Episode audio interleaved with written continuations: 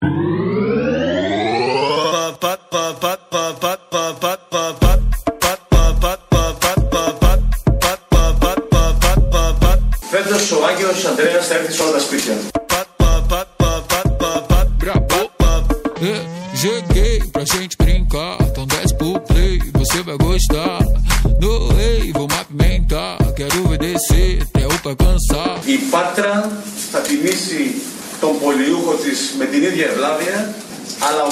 Ο καθένας στο δικό του σπίτι.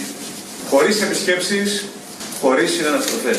Φέτος ο Άγιος Ανδρέας θα έρθει σε όλα τα σπίτια.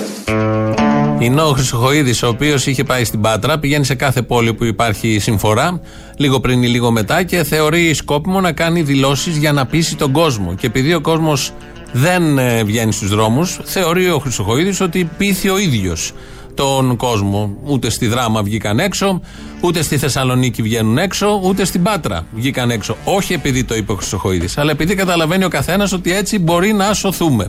Είναι τόσο απλό. Υπάρχει υπευθυνότητα και σοβαρότητα στον ελληνικό λαό, όχι αντίστοιχη τέτοια όμως δεν έχουμε στην κυβέρνηση. Το θέμα μας δεν είναι αυτό. Το θέμα είναι πώς το διατύπωσε ο Χρυσοχοίδης. Ότι ο Άγιος Ανδρέας φέτος θα έρθει σε όλα τα σπίτια. Θα έχουμε επισκέψεις δηλαδή. Είναι μια άλλη οικογένεια όμως ο Άγιος Ανδρέας και πρέπει να το δούμε αυτό γιατί μας είπε και ο Πρωθυπουργός να διαλέξουμε οικογένειες. Οπότε ο Άγιος Ανδρέας θα έρθει σήμερα.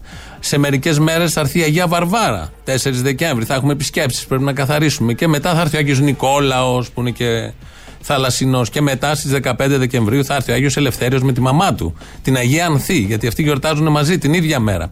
Οπότε έχουμε δουλειές και έχουμε και φούργες. Πρέπει να ετοιμαστούμε γιατί οι Άγιοι θα έρχονται στα σπίτια. Είχε ακούσει ο Χρυσοχοίδης που λέγανε από παλιά ο Άγιος Βασίλης θα έρθει στο σπίτι και θεώρησε αυτό να το κάνει και με τον Άγιο Ανδρέα. Να φτιάξει την εικόνα και να μας πείσει, να πείσει τους πατρινούς δηλαδή, να μην πάνε στην εκκλησία γιατί ο ίδιος ο Άγιος θα πάει στα σπίτια τους. Αυτά τα πάρα πολύ ωραία από τους υπουργούς που προσπαθούν να ε, κυριαρχήσουν με, με κεντρικούς τρόπους, σε κεντρικότητες γενικότερα. Εδώ ο Καουμπόι, ο Χρυσοχοίδης, ο Κυριάκος Μητσοτάκης τώρα είπε αυτό για τη μία οικογένεια. Επειδή έρχονται Χριστούγεννα, πρέπει να αρχίσετε και όλοι εσείς και όλοι εμείς να διαλέγουμε. Ζητώ πραγματικά λίγη υπομονή ακόμα. Μια παραπάνω προσπάθεια, ειδικά εν ώψη των Χριστουγέννων. Θα τονίσω το πιο σημαντικό για μένα για τα Χριστούγεννα είναι να αποφύγουμε τη συνάξη στα σπίτια. Θα είμαστε πολύ αυστηροί, αυτό μπορώ να σας το, να σας το πω. Ε, Θα επιτρέψουμε οικογένεια συν μία οικογένεια ακόμα. Ε, διαλέξτε μία οικογένεια αυτές τις μέρες για να κάνετε παρέα. Λοιπόν, ακούσαμε εδώ τον Πρωθυπουργό να λέει ότι πρέπει να διαλέξουμε μια οικογένεια. Είμαστε στο 2020, τα 20 πρώτα χρόνια του 21ου αιώνα. Ο πατέρας, η μάνα, η κόρη. Και ο σύντροφος της κόρης είναι δύο οικογένειες. Ε, ο, τρεις φίλοι, οι οποίοι τρεις συμφοιτητές που ζουν εδώ στην Αθήνα. Είναι δύο οικογένειες ή τρεις οικογένειες; Μπορούν αυτοί να βρεθούν και οι τρεις, ενώ είναι και όλη μέρα μαζί στη σχολή ή κάνουν παρέα γενικότερα; Είναι δύο οικογένειες. Μια μονογονεϊκή και μια θεία και ένας ανιψιός που έχουν μείνει στη ζωή. Είναι δύο οικογένειες. Ε, δύο ζευγάρια που δεν είναι όμως οικογένειες. Είναι τέσσερα άτομα διαφορετικά. Μπορούν να κάνουν μαζί ε, Χριστούγεννα. Θέλω να πω ότι πια στο 2020 είναι πολλοί οι δεσμοί που ενώνουν τους ανθρώπους. Δεν είναι μόνο δεσμός της οικογένειας. Είναι εντελώς παροχημένο όλο αυτό το σχήμα. Δεν έχει κανένα νόημα, αποπροσανατολίζει και οδηγεί αλλού. Καταλαβαίνω το πνεύμα, τι ήθελε να πει. Λίγοι άνθρωποι. Λίγοι άνθρωποι έτσι κι αλλιώς. Δεν θα πάει κανείς παρά μόνο κάτι ε, ξυπασμένοι τύποι που θα κάνουν τα γνωστά πάρτι που αυτούς δεν τους γλιτώνεις ποτέ έτσι κι αλλιώς. Όπως και μέχρι τώρα έχουμε διάφορες τέτοιες ιστορίες και παραδείγματα. Αλλά ε, επειδή ζούμε στον 21ο αιώνα, έτσι όπως τον ζούμε, είναι πάρα πολλοί οι, πολλές οι μορφές που οι άνθρωποι πια ενώνονται και θα έπρεπε με κάποιον άλλο τρόπο να υποθεί. Αλλά θα τα δεχτούμε για τους λόγους ε, συνέχειας και ροής της εκπομπής αυτό τη μία οικογένεια. Πολλοί από εσάς θα διαλέγατε αυτή την οικογένεια για να κάνετε παρέα. Δόξα τω Θεώ, εγώ από τα παιδιά μου είμαι πολύ ευχαριστημένο. Και η Ντόρα έχει την αξία της, πετάμε τα δικά της φτερά και ο Κυριάκος εξελίσσεται καλά. Εγώ δεν θέλω και τον Κυριάκο τίποτα άλλο παρά να τον αντιμετωπίζουν όπως αντιμετωπίζουν τον οποιονδήποτε άλλον. Λοιπόν, έχετε την εντύπωση ότι εγώ, όποιος πιστεύει, ε, με αδικεί. Και εν πάση περιπτώσει διαμαρτύρομαι. Όποιος πιστεύει ότι εγώ παίρνω θέσεις διότι θέλω να βοηθήσω τον Α, το Α ή το Β τα παιδιά μου, με αδική. Τι καιρό να τους κάνει άραγε στον Μπάντερ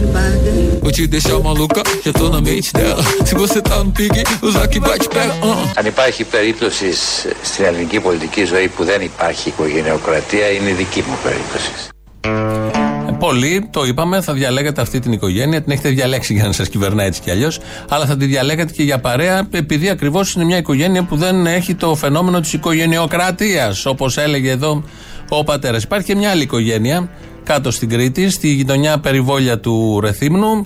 Εμείς θα διαλέγαμε αυτή την οικογένεια. Τηλεκπαίδευση των δύο παιδιών της οικογένειας Ρέθυμνο έχει εξελιχθεί σε γολγοθά. Η εικόνα που αποτύπωσε ο φωτογραφικός φακός του daynight.gr δείχνει τα δύο παιδιά να κάθονται σε μια πύλωτη σπιτιού στην περιοχή Περιβόλια και τη μητέρα τους να κάθεται υπομονετικά μπροστά από τις δύο κόρες της. Κρατώντας το ένα της χέρι το κινητό της τηλέφωνο, προσπαθεί να βοηθήσει τη μικρότερη ώστε να παρακολουθήσει το μάθημά της. Την ίδια στιγμή, με ένα δεύτερο κινητό και μπροστά της, με απλωμένα βιβλία, τετράδια και μολύβια, η μεγαλύτερη κόρη παρακολουθεί και εκείνη τη δασκάλα της. Σύμφωνα με πληροφορίες, η μητέρα δεν διαθέτει ίντερνετ στο σπίτι της και κατεβαίνει μαζί με τις δύο κορούλες της στην πιλωτή της πολυκατοικίας γιατί μπαίνει στο διαδίκτυο με δανεικούς κωδικούς από το σούπερ μάρκετ της περιοχής. Και σύμφωνα με πληροφορίες, αυτό γίνεται κάθε ημέρα, καθώς η μητέρα δεν θέλει οι κόρες της Σπύρο να χάνουν κανένα μάθημα. Νομίζω αυτή η οικογένεια έχει μεγαλύτερη αξία. Έχει πραγματική αξία. Η μάνα που κατεβαίνει στην πιλωτή, υπάρχει σχετική φωτογραφία μαζί με τα δύο παιδάκια για να μπουν από τους κωδικούς, με τους κωδικούς του σούπερ μάρκετ, του γειτονικού σούπερ μάρκετ για να παρακολουθήσουν ε, όσες ώρες το πρέπει το μάθημα και μετά να ξανανεύουν στο σπίτι. Υπάρχουν οικογένειες και οικογένειες με προσφορά και με οτιδήποτε άλλο. Βάλτε εσείς την λέξη. Ε, θα, το Baden Baden που ακούσαμε στα ενδιάμεσα είναι η Μαρκορά από τη γνωστή σειρά. Ρωτάει τι καιρό να κάνεις στο Baden Baden αυτή τη στιγμή. Στην Αθήνα εδώ είναι κάτι σύννεφα, αλλά έχει και ήλιο. Ε, στο, το Μπάντερ Μπάντερ ήρθε στην επικαιρότητα από τον Αντιδήμαρχο Αθηναίων του συνδυασμού Κώστα Μπακογιάννη, είναι ο κύριος Νίκος Μακρόπουλος, καλά τον λέω, ναι, ο οποίος έκανε μια ανάρτηση το Σαββατοκύριακο και έχει επηρεάσει λίγο τα, το, τον διάλογο στα social media. Η ανάρτηση είναι μια φωτογραφία που έχει ένα Άστον Μάρτιν, ένα πολύ ακριβό αυτοκίνητο σπορ κάπως και κλασικό ταυτόχρονα και γράφει ο αντιδήμαρχος Αθηναίων που ασχολείται με τα σεπόλια, τα πατήσια, το παγκράτη. Λέει: Νοσταλγώ το ωραίο μου σπίτι στο Μπάντεν Μπάντεν που λόγω πανδημίας δεν μπορώ να πάω. Μα πιο πολύ, γράφει ο αντιδήμαρχος, Νοσταλγώ την αγαπημένη μου Άστον Μάρτιν. Το η μάρκα αυτοκίνητος, δεν το ξέρετε. Ελπίζω τα Χριστούγεννα να καταφέρω να βρεθώ εκεί και φυσικά να ταξιδέψω λίγες ώρες με το αγαπημένο μου αυτοκίνητο στην απερίγραπτη γαλήνη του Black Forest. Δεν είναι τούρτα, βλάχη, το Black Forest, είναι ο Μέλανα Δρυμός. Είναι το βουνό που είναι και από εδώ και από εκεί. Εδώ μιλάμε για το Baden Baden, μια πόλη λουτρόπολη στην γερμανική πλευρά του Μέλανο Δρυμού. Αυτά νοσταλγεί και έχει κοτσάρει και τη φωτογραφία εκεί ο αντιδήμαρχος. Ε, νοσταλγεί όλα αυτά, αλλά είναι αναγκασμένος να λύνει τα θέματα των σεπολίων. Τα θέματα του κέντρου της Αθήνας με πολύ μεγάλη επιτυχία. Έχει μαζευτεί στο Δήμο της Αθήνας. Ξεκινήσαμε με την Καγκάκη πέρυσι που γέλαγε για την ε, σεξουαλική παρενόχληση της φοιτήτριας. Μετά είναι η κυρία Εύερτ, η οποία χαρακτήρισε κατσαρίδες όσους διαδηλώνουν και είχε βάλει τη φωτογραφία του Πάμε και του Κουκουέ. Και τώρα είναι ο Μακρόπουλος, ο αντιδήμαρχος, ο οποίος νοσταλγεί και το κοτσάρει όλο αυτό για να το βλέπουν όλοι όσοι είναι περιορισμένοι στα σπίτια τους, όσοι ζουν σε αυτόν τον τόπο μετά από την κρίση την οικονομική, η οποία συνεχίζεται και θα γίνει και χειρότερη μετά την πανδημία. Όλα αυτά τα πάρα πολύ ωραία. Θα πάμε στο Κιλκή. Επειδή το μπάντερ μπάντερ θα το ακούμε στα ενδιάμεσα, γι' αυτό σας το εξήγησα από τώρα, δεν το ξέρετε. Έχει γίνει μεγάλο σούσουρο και λογικό και πολύ σωστά. Στο Κιλκή, στο νοσοκομείο του Κιλκή, μιλάει ο πρόεδρος, ο Γενικός Γραμματέας των Εργαζομένων εκεί, κύριος Αχηλέα Καλαμκερίδης. Τώρα εκεί στο Κιλκή ε, ε, τελείωσε και το οξυγόνο και σε εσάς. Μετά την καβάλα που είχαμε τις προηγούμενες μέρες, είχατε έλλειψη από οξυγόνο και εσείς. Δυστυχώς, κύριε Χασαμπόπουλο, και είναι και η αιτία η οποία νόσησα. Τα επιτύχια οξυγόνα δεν λειτουργούσαν, υπολειτουργούσαν. Χρειάστηκε να επικοινωνήσω με την τεχνική υπηρεσία και μετά από δύο μέρες φέρανε επικουρικά ε, φιάλε οξυγόνου, οι οποίες υπάρχουν μέχρι και σήμερα. Αυτό είναι αδιανόητο, αυτό είναι ντροπή για μένα. Έπρεπε να ήμασταν προετοιμασμένοι και όχι μέσα σε, μια, μέσα σε ένα εξάρο να χτίσουμε ένα νέο τμήμα το οποίο δεν έχει το στοιχειώδη, δεν υπάρχει οξυγόνο.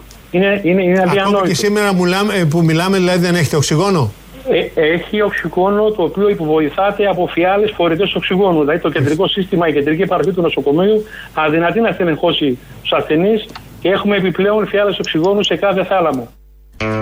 Δεν έχει πρόβλημα το νοσοκομείο του Κυλική. Το πρόβλημα το έχει το Κυλική, η πόλη και οι γύρω περιοχές. Κάτι τέτοιο είχε πει για το νοσοκομείο της Δράμας, που επίσης έκαναν καταγγελίες οι άνθρωποι εκεί ένα μήνα πριν. Και τελικά απεδείχθη προχθές ότι είχαν δίκιο, δεν έχει κάνει τα απαραίτητα αυτά που πρέπει, τα αυτονόητα η κυβέρνηση. Τώρα ήρθε σήμερα, σήμερα το πρωί είναι όλα αυτά, από τα νέα από το νοσοκομείο και εικόνες τραγικές από το νοσοκομείο στο Κυλκής. Κάποια στιγμή ο συνδικαλιστής είπε και για τα θερμόμετρα. Να σας πω ένα απλό τραγικό. Παρακάλεσα τον διοικητή του νοσοκομείου και εκεί να πάρει σοβαρά θερμόμετρα. Για θερμο... Είναι το βασικότερο όλων. Αυτή τη στιγμή τα θερμόμετρα τα οποία αγοράσαμε, κύριε Χασαπόπουλε, είναι αξία 30 ευρώ για νοσοκομιακή χρήση τη στιγμή που τουλάχιστον το κάθε ένα σοβαρό κοστίζει πάνω από 150 και 200 ευρώ. Και πήραν αυτά τα θερμόμετρα των 30 ευρώ και όχι των 150 ευρώ. Στο κάτω παράθυρο ήταν υπουργός της κυβέρνησης, ο Νότης Μηταράκης. Βεβαίως δεν είναι υπεύθυνος για το χάλι της υγείας, Όμως ήθελε να δικαιολογήσει όλη αυτή την κατάσταση και πετάχτηκε. Αντί για 200 και 300, δηλαδή, συγγνώμη, τα θερμόμετρα που χρησιμοποιείτε δεν σωστή θερμοκρασία. Μήπως το φτάνετε λίγο στο άλλο άκρο. Δηλαδή, τα θερμόμετρα αυτά των 30 ευρώ δεν μετράνε τη θερμοκρασία του ανθρώπου. Έθεσε αυτό το ερώτημα ο Γίγας Μηταράκης, ότι και αυτά τα θερμόμετρα, χωρίς να ξέρει τι ακριβώς θερμόμετρο έχουμε στο νοσοκομείο, τι χρήση γίνεται, πόσο σημαντικό είναι να έχεις την ακρίβεια της θερμομέτρησης, ειδικά για αυτόν τον ιό, και πετάχτηκε να πει αυτό που ο ίδιος ξέρει. Επειδή έχει προφανώς θερμομετρηθεί κάποιες στιγμές στη ζωή του και θεωρεί ότι όλα είναι ίδια. Το θερμόμετρο που έχουμε στο σπίτι, το θερμόμετρο που έχει το νοσοκομείο. Για να δει τι ακριβώς γίνεται, για να έχει στοιχεία για τον COVID παραπέρα και όλα τα υπόλοιπα. Και έτσι λοιπόν θα μπορούσε κάποιος να το απαντήσει στη Μηταράκη, αλλά είχαν δουλειές το πρωί εκεί στο Μέγκα που έγιναν όλα αυτά. Ότι και παλιά οι μαμάδες βάζαν το χέρι στο κούτελο. Δεν χρειάζεται θερμόμετρο, βάζει η μαμά το χέρι, μετράει, καταλαβαίνει, βγάζει ένα συμπέρασμα και προχωράει παραπέρα. Παραπέρα θα προχωρήσουμε και εμείς, γιατί ο συνδικαλιστής από το Κυλκής μας περιγράφει άκρο ελληνοφρενικές καταστάσεις. Ασθενείς πόσους έχετε, Σήμερα νοσηλεύουμε 56 ασθενείς, κύριε Χασαπόπουλε, και, και δύο διασωληνωμένου. Σημειώστε το αυτό, χωρίς να έχουμε, χωρίς να έχουμε ε, μεθ. Χωρίς να έχετε κρεβάτια στις μεθ. Χωρίς να έχουμε κρεβάτια. Άρα οι διασωληνωμένοι σε εσάς που βρίσκονται; Παρακαλώ. Οι διασωληνωμένοι εσάς, αφού δεν έχετε μονάδες συντατικής θεραπεία. Σε απλά κρεβάτια με Σε απλά κρεβάτια.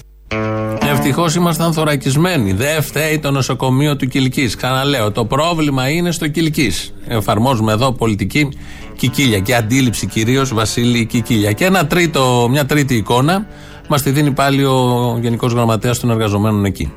Δεν έχουμε σε όλε τι βάρδιες μάσκες υψηλής προστασίας. Δεν έχουμε ολόσωμες στολές προστασίας. Δεν έχουμε ποδονάρια και φοράμε, αναγκαζόμαστε πολλές ώρες να φοράμε μαύρες σακούλες σκουπιδιών για ποδονάρια. Ε, αυτά, αυτά είναι τροπή. Αυτά είναι αδιανόητα. Έτσι είναι. Αυτά είναι αδιανόητα.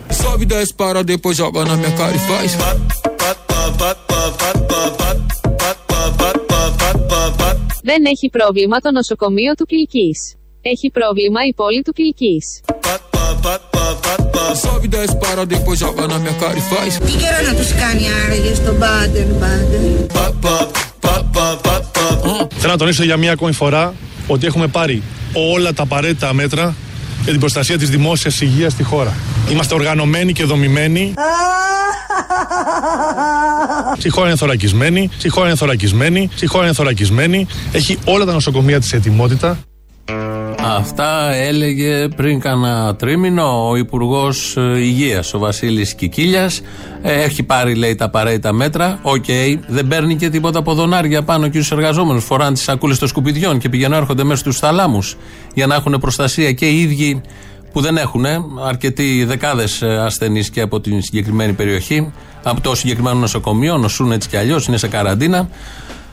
Και έτσι λύνουν οι άνθρωποι αυτά τα πολύ αυτονόητα που θα έπρεπε να είναι έτοιμα όλα αυτά γιατί ξέραμε ότι θα έρθει το δεύτερο κύμα εδώ και καιρό. Και η ιστορία λέει τα δεύτερα κύματα και τα τρίτα είναι χειρότερα από το πρώτο κύμα. Αυτό τουλάχιστον συνέβη πριν 100 χρόνια που επίσης είχαμε πανδημία και μόνο ιστορία δηλαδή να είχαν διαβάσει, θα είχαν βγάλει τα απαραίτητα συμπεράσματα. Αυτά τα έλεγε ο Κικίλιας για τα νοσοκομεία, αλλά ο Κικίλιας είχε πάει και στην προεκλογική συγκέντρωση του Μακρόπουλου, του αντιδημάρχου που του λείπει Άστον Μάρτιν.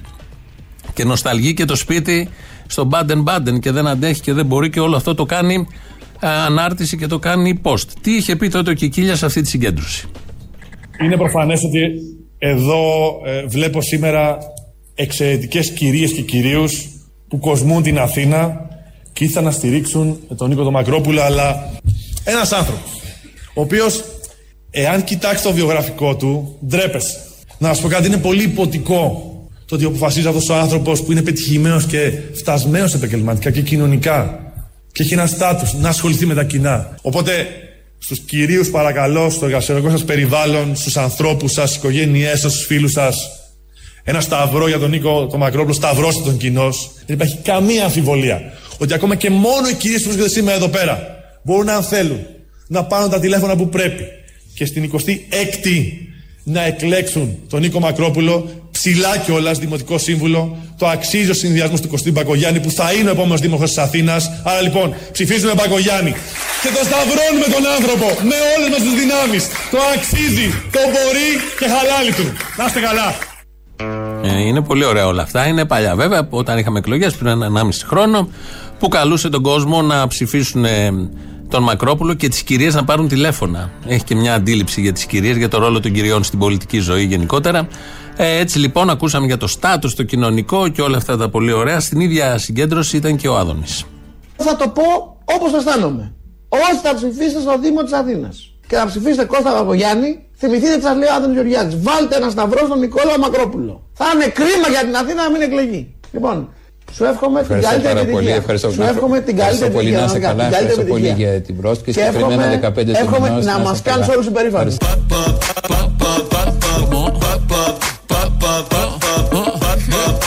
Τι καιρό να τους κάνει άραγε στον Μπάντεν Μπάντεν. Το Μπάντεν Μπάντεν είναι και η Μαρκορά που ανησυχεί τι ακριβώς να γίνεται τώρα ε, εκεί έχει και λουτρά, έχουμε δει και σχετικά βίντεο. Το μάθαμε όσο δεν το ξέρουμε. Μάθαμε ακριβώς ποιο είναι το Μπάντερ Μπάντερ που νοσταλγεί ο αντιδήμαρχος της Αθήνας, ενώ υπηρετεί με φοβερή συνέπεια και επιτυχία, φαντάζομαι, τους δημότες της ε, Αθήνας. Και η επιτυχία είναι δεδομένη γιατί τον είχαν στηρίξει όλοι οι υψηλόβαθμοι της Α Αθήνας και της Β, όχι μόνο της Α. Ακούσαμε εδώ και τον Άδωνη Γεωργιάδη από ένα βίντεο που είχε φτιάξει δεν ήταν από τη συγκέντρωση. Είχαν φτιάξει ένα βιντεάκι το οποίο κυκλοφόρησε. Θα πάμε στο Baden Baden γιατί μας έχει ξανααπασχολήσει. Σαν τηλεοπτικό κοινό πάντα το Baden Baden, η πόλη εκεί και η περιοχή της Γερμανίας, από τα περίφημα εγκλήματα. Γεννήθηκα στη Λοζάνη. Μέναμε σε μια βίλα με θέα της Άλπης. Εγώ στο Δομοκό, σε μια καλύβα απέναντι από το χαμά. Τα καλοκαίρια τα περνούσαμε στο Baden Baden. Εμείς στη Μακρακόμη, Μακρακόμη.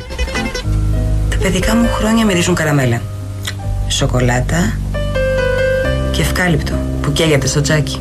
Εμένα μυρίζουν κοπριά, τυρόγαλο και γίδα που βράζει. Você quer pula, pula? Eu quero pega, pega. Se eu pegar não dura. Anitta não se pega. Vou te deixar maluca, já tô na mente dela. Esse não para, não para, que se parar já era. Δεσμεύομαι ότι η επόμενη κυβέρνηση της Νέας Δημοκρατίας θα είναι η κυβέρνηση των καλύτερων, των πιο ικανών. Και το έκανε πράξη. Ήταν μια πολύ ωραία δέσμευση. Γι' αυτό τον ψηφίσαμε άλλωστε τον Κυριάκο Μητσοτάκη. Για να κάνει μια κυβέρνηση των ικανών, των καλύτερων. Και τώρα τελευταία που ήρθαν τα δύσκολα και τα ζόρια, από το Σεπτέμβριο και μετά, βλέπουμε πόσο ικανή είναι και πόσο καλή. Και άριστη βεβαίως. Δεν μπορεί κανείς να ε, αφαιρέσει τίποτα από αυτές τις λέξεις, να προσθέσει ίσα ίσα μπορεί παραπάνω. Ένας από τους άριστους είναι ο Χρυσοχοίδης. Θυμόσαστε όλοι τι είχε γίνει την 17η ε, Νοέμβρη στο κέντρο της Αθήνας με τις διαδηλώσεις των κομμάτων του Κουκουέ, της Ανταρσία, εξοκοινοβουλευτική αριστερά. Με, ε, τηρούσαν τα μέτρα ασφαλείας, αλλά μια σφοδρή επιθετικότητα, μια καταστολή ε, δακρυγόνα, χημικά από πλευράς αστυνομίας. Ήταν στην Πανεπιστημίου. Στην Πανεπιστημίου όλα αυτά και όπως ξέρουμε, η Πανεπιστημίου είναι εξωτερικός χώρος. Οι άνθρωποι που αναπτύχθηκαν στο Πολυτεχνείο, οι 5.000 όπως είπατε, φορούσαν όλοι μάσκες, ήταν αραιά ο ένας από τον άλλον με βάση οδηγίες που δόθηκαν και συνεπώς δεν υπάρχει. Και ήταν έξω. έξω. Δεν μεταδίδεται έξω ο ιός στην ατμόσφαιρα. Ο ιός μεταδίδεται μέσα σε κλειστούς χώρους. Στο Real τα είπα αυτά προχθέ την Παρασκευή. Δεν μεταδίδεται έξω ιό, μόνο σε κλειστούς χώρους. Η Πανεπιστημίου, όπως όλοι ξέρουμε, έχει ταβάνι. Ταβάνι από πάνω, τείχους αριστερά-δεξιά και γι' αυτό διέλυσαν τη συγκέντρωση εκεί, γιατί μεταδιδόταν ο ιός. Και γι' αυτό 10 μέρες πριν, τη 17η Νοέμβρη, είχε βγει ο ίδιος ο Χρυσοχοίδης και μας περιέγραφε, αφού δεν μεταδίδεται ο ιός σε εξωτερικούς χώρους, πόσο μάλλον από ανθρώπους που τηρούν τα μέτρα ασφαλείας και τις αποστάσεις, είχε βγει λοιπόν ο Χρυσοχοίδης και μας έλεγε. Δεν είναι ώρα για παραστάσεις με μικροκομματικά ωφέλη βάζοντας σε κίνδυνο ζωές. Δυστυχώς οι δρόμοι και οι διαδηλώσεις κουβαλάνε ιό και γεννάνε αρρώστια. Δεν μεταδίδεται έξω ο ιός στην ατμόσφαιρα. Ο ιός μεταδίδεται μέσα σε κλειστούς χώρους.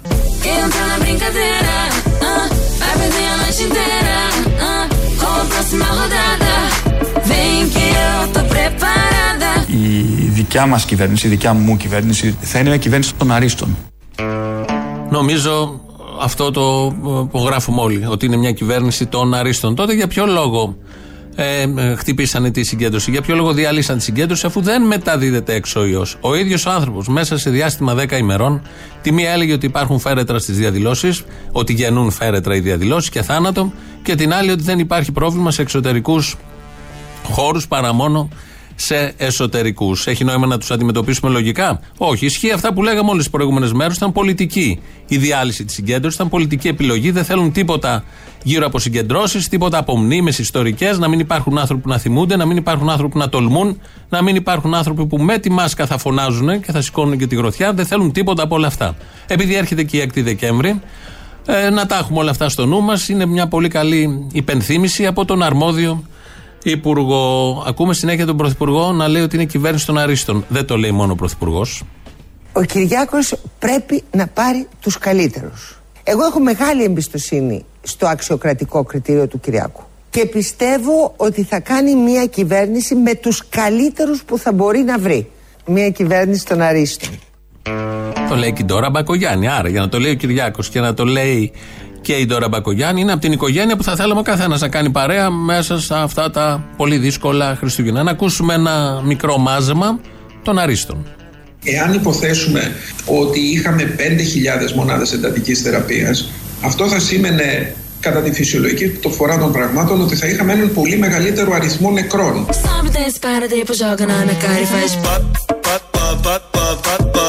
Δεν έχει πρόβλημα το νοσοκομείο της δράμας, έχει πρόβλημα η πόλη. 12 φορές καλύτερα το Βέλγιο, το πανηγυρίζω, ναι! Άρα λοιπόν, η Ελλάδα μας τα πηγαίνει καλύτερα! Αυτή είναι η αλήθεια! Εδώ θα ήθελα να τονίσω ότι ο μέσος όρος μαθητών ανατάξεις στην επικράτεια είναι 17 μαθητές. Ε, και υπάρχουν πολλά επιδημιολογικά μοντέλα τα οποία λένε ότι δεν έχουμε μεγάλο κέρδος μικραίνοντας τις τάξεις και αυξάνοντας τον αριθμό των τάξεων. Ξέρετε πόσα δισεκατομμύρια μέσα έχουμε μπει στις αστικές συγκοινωνίες τα τελευταία 30 χρόνια; Τι θέλετε να κόβουμε την τάξη των ανθρώπων; Για να πάμε λεωφορεία; Να πάρουμε χίλια λεωφορεία, να πάρουμε ένα εκατομμύριο λεωφορεία λέω. Και τα πάρουμε, ένα εκατομμύριο θέλω Αν είχαμε προχωρήσει σε επίταξη των δυτικών κλινών, αυτά ήταν πεταμένα λεφτά.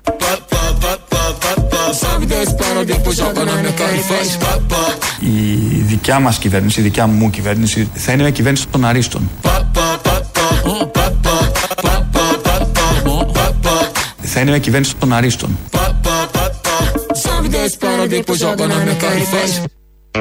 Αυτά τα τραγούδια της νεολαίας, αυτό που ακούμε είναι πολύ πιασάρικο, αυτή την εποχή να ξέρετε, τελειώνουν απότομα. Φρενάρουν εκεί που ακούς, ξαφνικά υπάρχει το φρενάρισμα το σχετικό. Αυτά λοιπόν με την κυβέρνηση των Αρίστων. Μου στέλνει εδώ ένας φίλος ότι το, τη φωνή του Μακρόπουλου στην αίθουσα του Δημοτικού Συμβουλίου τον έχουν ακούσει δύο φορές μόνο σε 1,5 χρόνο. Λογικό. Ο άνθρωπος έχει τον καημό του.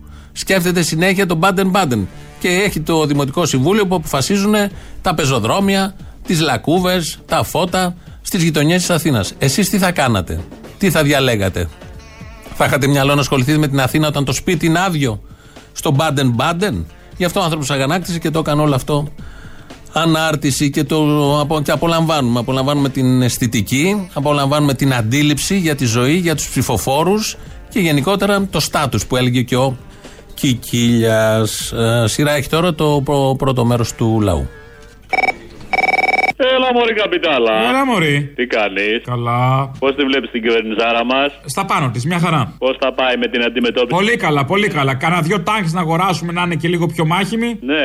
Ε, ναι, μου αφού έχουμε φτάσει εκεί τώρα κρίμα, δεν είναι. Είπε κάτι είναι ο ένας υπουργός της κυβέρνησης πριν από λίγες μέρες που. Έγκυρο θα είναι, έγκυρο. Άμα είναι υπουργός κυβέρνησης, τέλος. Είπε, λέει ότι μας κυβερνάει ο ιός. Τι να σας πω, μας κυβερνά ο ιός. Εγώ να προσθέσω κάτι άλλο, αγαπητέ. Ο ιός του Μητσοτάκουλα, του Δράκουλα, αυτό εννοείς. Ο ιός και αυτό επίσης, να μην πούμε τα, τα επίθετα γιατί είναι και λίγο γουρικό. Γεια σου, Κυριάκος Μητσοτάκης. Ε, μας κυβερνάει ο ιός του κέρδους. Α, μίλα μου. Της εξουσίας. Πες μου, πες μου. Ο ιός του χρήματο. Δώσ' μου, δώσ' μου, δώσ' μου.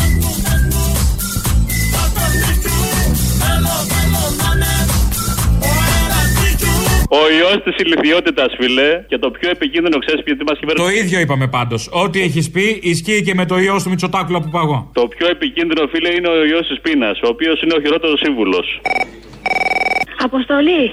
Ο Κικίλιας έχει νεύρα εγκυμοσύνη του, ανεβήκαν οι ορμόνες. Αχ, λες. Ναι. Αυτά, έμα δεν τραβάει και λίγα. Να ψάχνει μες στη νύχτα παστίτσιο με φραγκοστάφυλλο, δεν είναι λίγο; Ναι, γιατί αυτός είχε πάντα το βλέμμα του βοδιού και νόμιζες ότι είναι λοβοτομημένος και ότι δεν θυμώνει ποτέ. Ενώ άλλαξε τώρα αυτό. Το πρωί τα πήρε με την κουτροκόη γιατί του έκανε δύο-τρεις ερωτήσεις για τη δράμα που είναι δράμα και αυτός δεν ήθελε να του υποβάλουν καμία ερώτηση. Ήταν να λέει το ποίημα που λέει όταν είναι δίπλα στο χαρταλιά. Μα αυτό ξέρει να λέει όμως. Τι να το βάλεις εκτός κειμένου; Ε, που είναι σαν να λέει την πατριδόγνωση. Δεν ξέρει, παιδί μου, τα εκτός κειμένου. Μην του λέτε τέτοια. Τα σως ξέρει.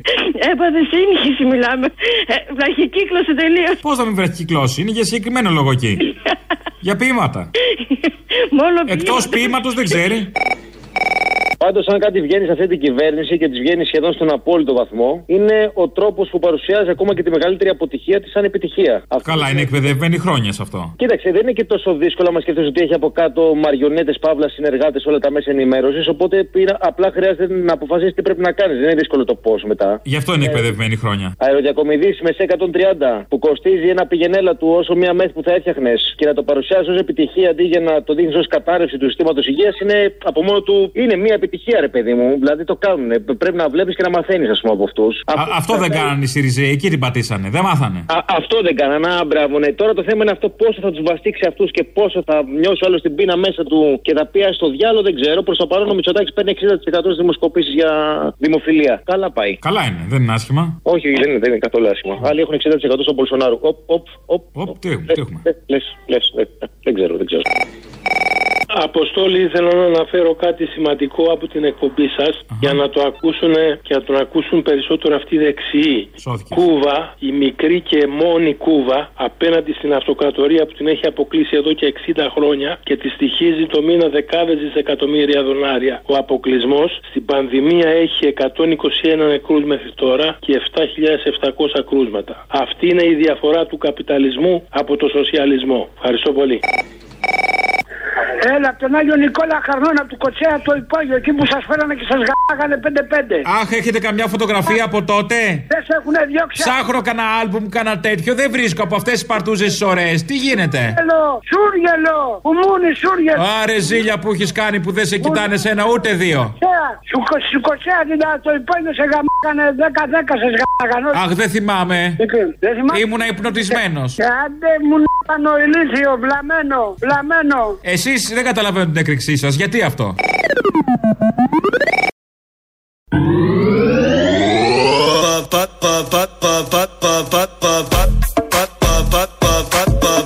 Φέτος ο Άγιος Ανδρέας θα έρθει σε όλα τα σπίτια.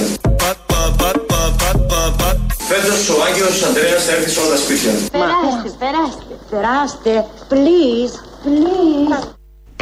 Έχουμε επισκέψεις φέτος. Και φέτος που δεν πρέπει να έρθει κανένας Άγιος στο σπίτι, γιατί θα έχουμε συγχρονισμό, θα πλακώσουν όλοι οι Άγιοι και θα έρχονται. Όπως λέει ο Χρυσοχοίδης. Ένα ωραίο μήνυμα εδώ από την Πάτρα μας έρχεται. Ακόμα και, τα πιο, ακόμη και το πιο ισχυρό σύστημα υγείας του πλανήτη σε ένα πόλεμο δεν μπορεί να τα έχει όλα. Σταματήστε πια τη μιζέρια σας και να σας πληροφορήσω ότι στα νοσοκομεία, ειδικά τώρα, μόνο οι παθολογικές τρέχουν και όλοι οι άλλοι απλά περιφέρονται. Αφήστε τις κομμουνιστικές κλάψε και κοιτάξτε καλύτερα τις χώρες που κυβερνήσατε, τι αφήσατε πίσω. Καμένη υγεία από τη φασιστική σας λέλαπα. Πολύ καλά λέτε. Να μην κοιτάμε τι γίνεται τώρα και να κοιτάξουμε τι έγινε τη δεκαετία του 50 και του 60. Γιατί αυτό απαντάει.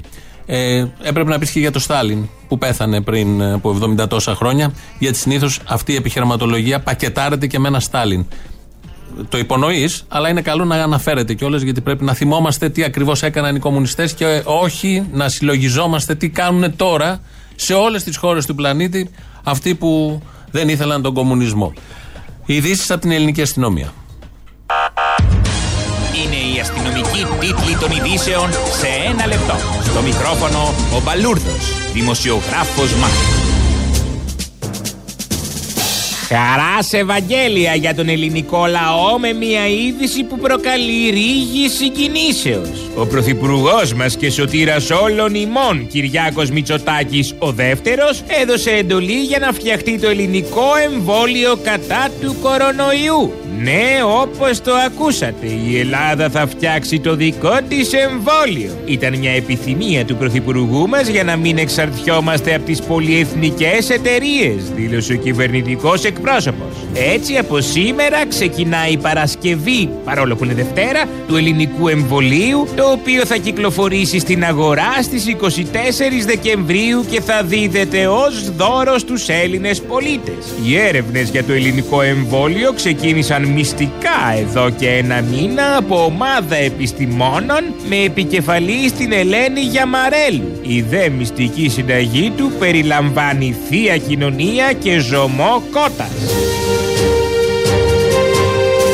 Η μακάβρια πρωτιά της Ελλάδας σε αριθμό νεκρών αναλογικά με τον πληθυσμό της πανηγύρισε σήμερα το πρωί σε τρία κανάλια ο Άδωνης Γεωργιάδης. Τα καταφέραμε.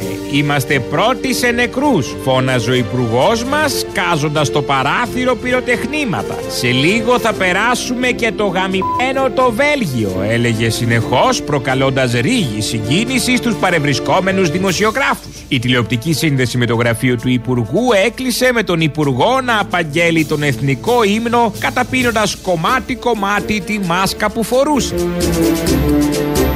Του Αγίου Ανδρέας σήμερα και ο Υπουργός Δημόσιας Τάξης Μιχάλης Χρυσοχοίδης βρέθηκε στην Πάτρα προκειμένου να συλλάβει ο ίδιος τους παραβάτες που δεν τηρούν τα μέτρα. Στις εξορμήσεις που έκανε, κατάφερε να ξετρυπώσει 15 νεαρούς που, αν και φορούσαν μάσκα, την κατέβαζαν για να καπνίσουν, ενώ έκοψε πρόστιμο σε 5 συνταξιούχους που περίμεναν σε ουρά ATM για να πάρουν τη σύνταξή τους. Στη συνέχεια πήρε μόνος του την εικόνα του Αγίου Ανδρέα και την περιέφερε στους δρόμους της πόλης κάνοντας μια εκπληκτική περιφορά κρατώντας την εικόνα στα χέρια του και ψάλλοντας ύμνους εκκλησιαστικούς αλλά και ποδοσφαιρικούς. Τίμησα έτσι και τον Άγιο Ανδρέα και τον Μαραντόνα δήλωσε.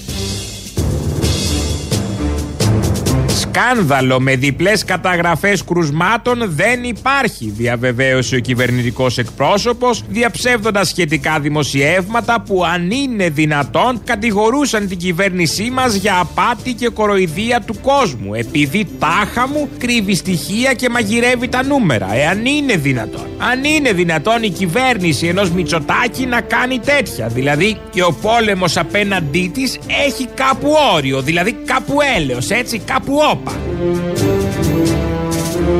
Τέλος πάντων, καιρός, καιρός. Τι καιρός; Είναι καιρός αυτό το πράγμα, δεν το λες καιρό. Παλιά δεν έβγαινε έτσι ο καιρός. Είχαμε ωραίο καιρό. Όχι αυτό το πράγμα.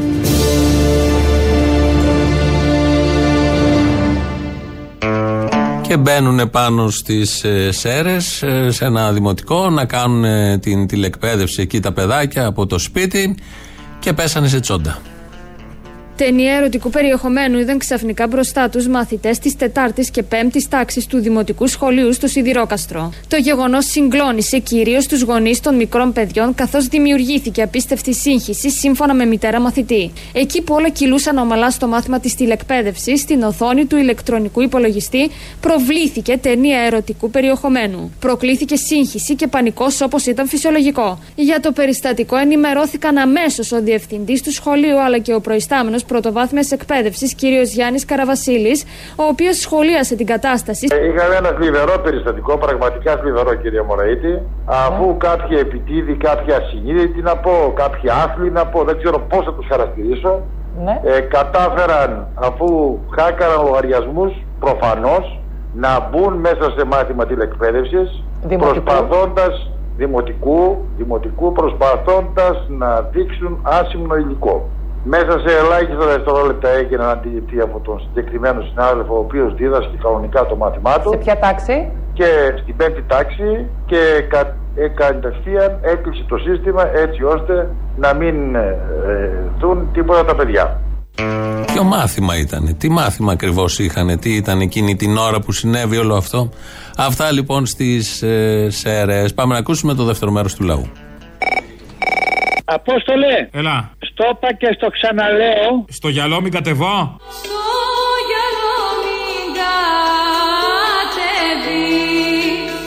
Ναι, να κάνεις δικιά σου εκπομπή, να ξεφύγεις από αυτή την. Πολύ διχαστικός είσαι, πολύ διχαστικός, δεν μ' αρέσεις. Άκουσε με, δεν είναι διχαστικός. Βλέπω ότι έχεις ένα ταλέντο. Είσαι ανακατόστρα.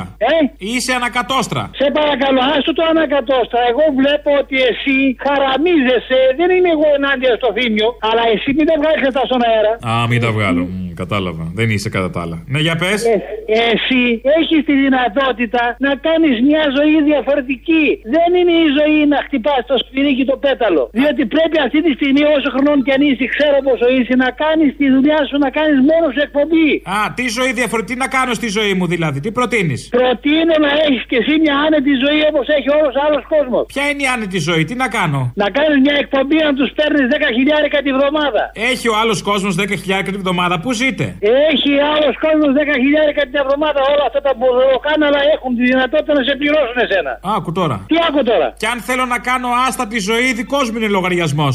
Αν κάνω άτακτη ζωή Δικός μου είναι λογαριασμός Φυσικά και το ποίημα είναι καλό, αλλά η πραγματικότητα είναι άλλη. Απόστολε, μην τα βγάλεις αυτά, γιατί δεν θέλουν να ακουστεί. Γιατί οι άλλοι που ακούν αυτή την εκπομπή δεν θέλουν να ακούσουν θυμίσει τέτοια πράγματα. Καλέ, ναι, εννοείται. Άσε που δεν θέλουν να μάθουν ότι θα πάρω 10 χιλιάρικα. Ειλικρινά είσαι προσγειωμένο παιδί, γι' αυτό εγώ θέλω να κάνεις να κάνει να πάρεις άλλο δρόμο. Πήρα τον κακό το δρόμο και την εύκολη ζωή. Κάντο αυτό που σου λέω. Θα το κάνω τώρα, πάνω να τον κάψω τον κερατά. Άκου να σου πω. Πρόκειται να πάμε σε τρομερή πτώχευση αν τολμήσει αυτό το μυτσοτάκουλα να πούμε και μπορέσει και βάλει και δώσει λεφτά για την υγεία. Πάμε κατευθείαν για, για φούντο. Καλά είναι. Έλα, Αποστολή. Έλα. Λοιπόν, είμαι ο ναυτικός που σε περνώ. Αχ, ναύτη. Ναύτη, ναύτη, να σου πω. Ναύτη γερό ναύτη Σάπιο είμαι καράβι Μάντεψε από πού σε παίρνω αυτή τη φορά. Από πού με παίρνεις αυτή τη φορά; Σε παίρνω, φίλε, από την Νάπολη, έτσι. Ήθελα να σε πάρω εχθές με λόγω του θανάτου του Διέγκο. Λοιπόν, και είμαι, έτυχε να το κάνει η τύχη μου να είμαι στην Νάπολη τώρα που πέθανε ο Διέγκο. Μάλιστα. Συμβολισμός. Όχι συμβολισμός. Ε, βέβαια, όχι συμβολισμός. Πες τη μαλακία σου τώρα. Όχι, μωρέ. Που μας το λες και σαν σημαντικό που βρέθηκες εσύ στην Νάπολη. Άι, παράτα μας. Θέλω να σου πω το τι γίνεται εδώ πέρα σχέση με τον με το Μαραντόνα, πόσο οι άνθρωποι τον αγαπούσαν, πόσο οι άνθρωποι είναι συγκινημένοι με το θάνατό του κτλ.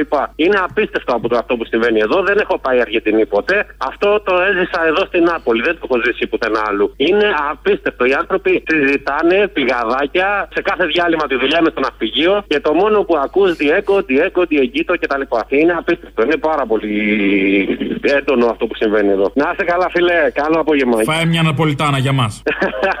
Εννοώ μακαρονάδα, ε, όχι γκόμενα. Δεν μπορώ να βγω, δεν βγαίνει κανείς. Είναι ε, λόγω κορονοϊού. Ότι, Α, μέσα. Από το ναυπηγείο μέσα. Ω, πολύ θα στεναχωριέται η γυναίκα σου γι' αυτό. Έλα, γεια.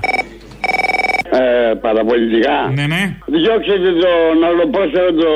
Πώ το λένε, το Ντράγκα. Αυτού του τρελού τι του θέλουν και του βάλουν στη Ρομανδία. Αυτοί κατηγορούν ε, ε, ε, άνθρωπο που δουλεύει στο κανάλι. Τι του θέλετε. Ποιο, ποιον άνθρωπο που δουλεύει στο κανάλι. Ε, Πώ? Ποιο είναι που δουλεύει στο κανάλι και κατηγορούνε. Το Μπογδάνο. Ε, τώρα αυτό είναι και μια κατηγορία από μόνο του. Μισό λεπτάκι. Άρα τι προτείνετε να, να απολυθούνε. Πώ? Τι κάνει και μαλάκα. Εσύ του, του σταθμού είχε. Του σταθμού είμαι, ναι. Και με, τι, τι μαλάκα είναι αυτέ που λέει. Μια σε πάρει κουβέντα, δεν ακούσαμε. Μισό λεπτάκι, κύριε. Ε, εξετάσετε το ενδεχόμενο μήπως είναι μαλακίες αυτά που εσείς λέτε; Πού είναι το παράλογο αυτό που λέω εγώ; Δεν λέω ότι είναι παράλογο, μήπως είναι μαλακία και μισή, λέω. Με όλο το σεβασμό στην ηλικία σας και τη μαλακία σας. Να σε καλά, κύριε που είσαι άντρας. Ανάθεμά και για άντρας. Μαλάκα και μαλάκα είχε. Και τρελός. Ζουλομανία σου χρειάζεται. Σε φύλλα.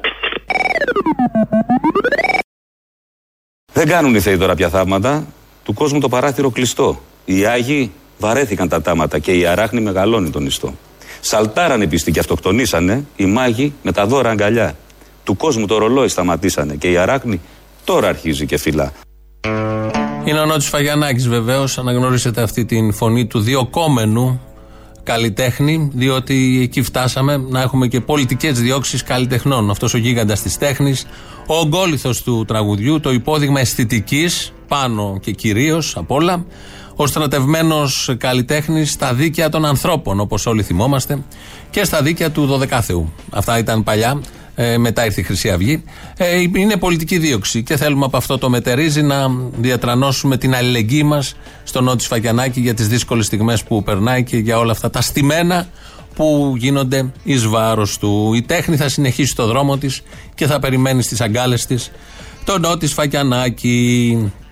Με αυτά τα πολύ αισιόδοξα και αυτό το μήνυμα αλληλεγγύης που ήταν τόσο αναγκαίο και δεν έχει ακουστεί πουθενά από το πρωί παρά μόνο κατηγόριες. Φτάσαμε στο τέλος. Το τρίτο μέρος του λόγου πάει στο μαγκαζίνο. Εμείς τα υπόλοιπα θα τα πούμε αύριο. Γεια σας. Ήθελα να σου πω κάτι, ρε Αποστόλη. Τι; Ε, δεν, ε, δεν, αυτή την παρατήρηση θέλω να κάνω. Ε, Και λέω ότι θεωρώ ότι δεν είναι και πολύ έτσι τυχαίο σύμπτωση. Δηλαδή φεύγει αυτό το καραφλό μανεκέν μετά από εσά. Μανεκέν δεν το λες. Μανεκέν για τι πράγμα; Για σκυλάκια μπασέ. Κάπως έτσι, τέλος πάντων. Λοιπόν, Για να βγει στην πασαρέλα θέλει ξυλοπόδαρα. Δεν αρκεί να τα ακούνε 12 αυτό να μου πεις. Είναι και αυτό σωστό, σωστή παρατήρηση. Ε, εγώ λοιπόν λέω ότι κοίτα να δεις, λέω, φεύγει, ας πούμε, όταν φεύγει αυτός, δηλαδή η συντήρηση που λένε η δεξιά αποσύρεται για να δώσει τη θέση στην πρόοδο. Στην αληθινή αριστερά. Ναι. Α πούμε, δηλαδή συμβολικά το λέω. Μάλιστα, ναι, πάμε παρακάτω. Ε, ε, οπότε λοιπόν ε, ευκαιρία είναι να σας ακούμε όλο και περισσότερο να, και πιο πολλή ώρα αν είναι δυνατόν. Δεν είναι δυνατόν, πάμε παρακάτω. Αυτό ήθελα, αυτό. Αυτό που ήθελες δεν γίνεται. Λέω, παιδί μου, μήπως είμαστε όλοι ψεκασμένοι τελικά; Όλοι δεν ξέρω, για εσά μια εγγύηση θα την έβαζα. Λοιπόν, άστε κακίες, Αποστόλη. Δύο χρόνια πριν είχαμε μιλήσει για τις μονάδες εντατικής θεραπείας. Ποιος ασχολείται με αυτά, βρε Αποστολάκη; Α, είχα ζωμάρε τώρα. Να μου, δεν μου λες κάτι. Μήπως η προηγούμενη κυβέρνηση άφησε περίπου χίλια κρεβάτια, τίποτα θυμάσαι; Δεν θυμάμαι κάτι. Ναι, θα το θυμόσουν, δεν είναι έτσι; Ναι. Μπράβο. Λοιπόν, ε, λεφτά όμως αυτά τα δεις για φρεγάτες και για τα υπόλοιπα βρει; Υπάρχουν Άλλα λεφτά αυτά. Από το ίδιο πορτοφόλι βγαίνει για τον ε, Βασιλάκη της Αιτζίαν, για τα εξοπλιστικά που, που, που είναι η πατρίδα μας, η Ελλάδα μας. Τι θέλετε δηλαδή, να μας φάνε οι Τούρκοι να μπουν μέσα στην ε, Ακρόπολη να φτάσουνε; Ναι, μου λες από Άρα, ποια παιδεία και υγεία; Γεια σου, Αποστόλη, από την άρρωστη δράμα. Άρρωστη λέει, μόνο άρρωστη. Λοιπόν, πες από τον Ουρκικίλιο ότι είναι πολύ μαλάκα. Χρειάζεται να το πω, μωρέ. Δηλαδή είναι από αυτό που δεν το διακρίνει μόνος του. Και πες του ότι για την άρρωστη τη δράμα φρόντισαν όλες οι κυβερνήσεις που πέρασαν για να είναι άρρωστη η δράμα, γιατί το νοσοκομείο της δράμας νοσεί από το 2009. Καλά είναι. Ε, Δεν νοσεί τώρα. Αλλά αυτοί ρε, οι συνάδελφοί σου, ρε Αποστόλη, τα κουμάσια, οι δημοσιογράφοι, τι σκατά είναι. Όπου υπάρχει πόνος, πρώτη και καλύτερη. Αλλά χωρίς δεν εστιάζουν το πρόβλημα που υπάρχει στη δράμα. Το εστιάζουν- θέμα δεν είναι να εστιάσουν το πρόβλημα, δεν είναι εκεί το αποκλειστικό. Το θέμα είναι να αναδείξουν το πρόβλημα, να δημιουργήσουν το πρόβλημα. Κάτι. Έτσι ακριβώς. Χωρίς να εστιάζουν ποιο είναι το πραγματικό πρόβλημα. Σήμερα είχαμε επίσκεψη και του Τσίπρα. Όλοι μας ε, ανακάλυψαν τώρα. Μια χαρά. Ο Τσίπρας ε, είχε βοηθήσει το νοσοκομείο της Ήταν ο δράμας. Τσίπρας τα χρόνια που διοίκησε, που ήταν πρωθυπουργός να έρθουν εδώ να το επανδρώσουν το νοσοκομείο της δράμας. Που από, από το 2009 που έφυγαν οι εργαζόμενοι, μόνο το 5% έχει αντικατασταθεί. Σε πληροφορώ, βέβαια, δεν είναι το νοσοκομείο της δράμας μόνο, έτσι. Το ξέρω, το γνωρίζω, εννοείται. Η δράμα είναι ένα παράδειγμα που αναδείχθηκε αυτές τις μέρες λόγω των ε, αεροδιακομιδών. Γιατί είναι και οι αεροκομιδές, γιατί έχουν γίνει τρεις κλινικές. Έχουν ε, συγχωνευτεί τρεις κλινικές. Η ορθοπαιδική, η ορειλά, η οφθαλμολογική η- και μία παθολογική έγιναν COVID εδώ στη δράμα. Και εγώ τώρα έχω να κάνω έλεγχο και δεν ξέρω πού θα πάω. Δεν ξέρω πού θα πάω για τον έλεγχο το δικό μου, τον επανέλεγχο. Στο πρώτο κύμα τρεις άνθρωποι πέθαναν στη δράμα. Και έκανε η Παρθένα η Κιόρτεβ που είναι πρόεδρος των εργαζομένων και ο Γιάννης Παπαδόπουλος που βγάλατε προηγουμένως. Έκαναν μία ημερίδα στις αρχές του Ιούλη και δεν ήταν κανένας από τους φορείς της δράμας τώρα που βγαίνουν στα κανάλια και μιλάνε να έρθουν εκεί να πούν Ναι, έχει πράγματι πρόβλημα το νοσοκομείο της δράμας και τι θα κάνουμε αν θα έρθει το δεύτερο κύμα. Και τώρα το δεύτερο κύμα που ήρθε και πέθαναν σε 25 μέρες 70 άτομα, τώρα έπιασαν τη δράμα ότι. Τι είπε ο Κικίλιας ο Μαλάκας, ότι η δράμα, ε, το νοσοκομείο είναι καλό και η, η δράμα έχει πρόβλημα. Δεν έχει πρόβλημα το νοσοκομείο της δράμας. Έχει πρόβλημα η πόλη. Και έχει πρόβλημα όλος ο νομός. Ε, εντάξει, πες να χαιρετίσματα στην εξουσία. Αποστόλη πάλι με την πρώτη. Πρέπει να το κοιτάξω. Λοιπόν, Για δες το. έξι χρόνια χωματερή, εμένα έξι χρόνια χωματερή. Η περιοχή λέγεται Νέα Ζωή Ασπροπύργου. Αναπνέα με μεθάνιο. Καλά είναι. Αυτό που εκλείεται από τα σκουπίδια αναπνέει. Επειδή ενδιαφέρονται για την υγεία μας, στα νεόκτητα Ασπροπύργου, όποτε ανοίγει κάποια εταιρεία εκεί κάθε Σαββατοκύριακο, δεν ξέρω τι ανοίγει, να ξαερώσει κάτι, αναπνέει δηλητήριο και καρκίνο και λένε ότι ενδιαφέρονται για την υγεία μας. Καλά είναι. Σχεδόν σαν σχέδιο της κυβέρνησης μοιάζει μέχρι τώρα, ναι. Ναι, λοιπόν, επειδή λένε ότι ενδιαφέρονται να πάνε στην νέα ζωή Ασπροπύργου και στα νεόκτητα να δουν τα πράγματα πώς είναι και να αφήσουν τα- το μεγάλο παραμύθι με τους καραγκιόζιδες που έχουμε μπλέξει.